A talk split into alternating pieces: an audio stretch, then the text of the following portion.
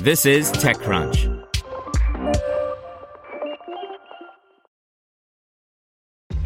This episode is brought to you by ShipStation.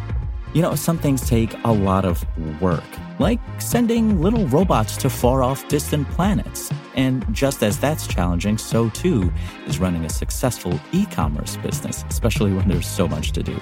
So I want to introduce you all to ShipStation. Now, I love using ShipStation because of its easy to use dashboard, which makes managing orders and printing labels a breeze and super smooth. Oh, and the customer service is just out of this world. It's exactly what you need to help grow your business. Sign up for your free 60-day trial at shipstation.com slash technews. That's shipstation.com slash technews. This is TechCrunch. Kate is a new car maker focused on microcars for everyday use by Romain Dillet. Meet Kate, a French company that wants to create a tiny car that you can use for your daily commute and various errands. In addition to CEO Matthias Goldenberg and CTO Pierre Escriu, Kate is also co-founded by Thibault Elzière, the serial entrepreneur behind Hexa, the startup studio formerly known as eFounders.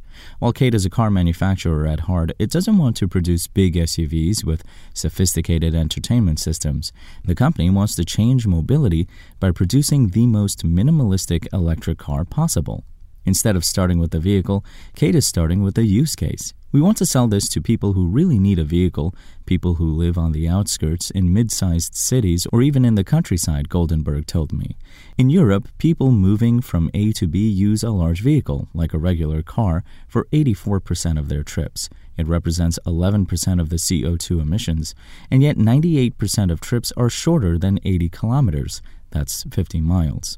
That's why it doesn't make sense to use a car with extremely comfy seats and long range batteries if you're just dropping your kid at school and then heading to the office in the small city nearby. You can always rent a car for your next vacation. But creating a new car manufacturer from scratch isn't that easy. That's why Kate isn't exactly a new company. Thibault Elzière invested in a French company called No Smoke that produces electric vehicles inspired by the Mini Moke. Kate then straight up acquired No Smoke to reuse some of the company's work on a new type of vehicle. Instead of producing a leisure car that you would park next to your beach house, Kate wants to create a mass market vehicle. An image of what the original Kate looks like is embedded in the text version of this article. On paper, Kate's upcoming vehicle, the K1, will be an L7E vehicle, a heavy quadricycle. There will be four seats, and it will reach a top speed of 90 kilometers per hour, 56 miles per hour. You will be able to drive it with a B1 driving license in France, which you can get at the age of 16 or older. With the K1, we want to have a vehicle that sits right in the no-go zone between the Citroën Ami that costs 8,000 euros and the Renault Zoe that costs around 25,000 euros to 30,000 euros, Goldenberg said. Kate is targeting an entry price at around 15,000 euros with a battery range of 200 kilometers, 124 miles. Of course, there will be models with better engines and batteries that will cost more. When it comes to design, Kate wants to manufacture a car that is as modular and durable as possible. There will be some connectivity components so that the company can identify issues remotely. But the idea is that you should be able to keep your Kate K1 for years and years.